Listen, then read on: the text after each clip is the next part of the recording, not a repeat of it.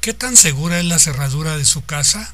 ¿Sabe cómo funciona? Gran parte de las llaves y cerraduras tienen un sistema llamado de pines, que son unos pequeños vástagos divididos en dos mitades y que tienen que estar alineados para que pueda girar la llave y abrir la puerta, el candado, el encendido del auto, etc.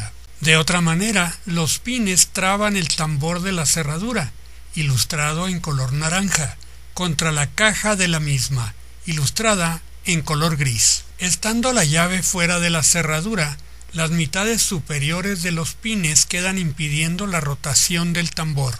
Las llaves tienen en uno de sus bordes unas sinuosidades semejantes a una cadena montañosa, que tienen la altura estratégica para alinear los pines.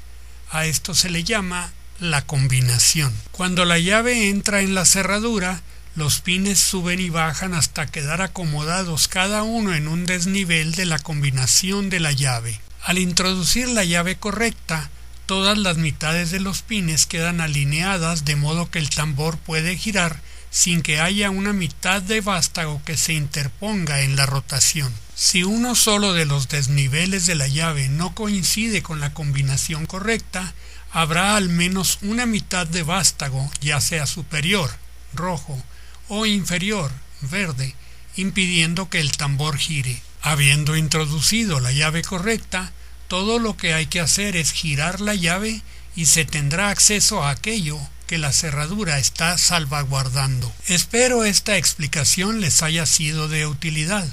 Gracias por su atención y, por favor, suscríbanse a mi canal.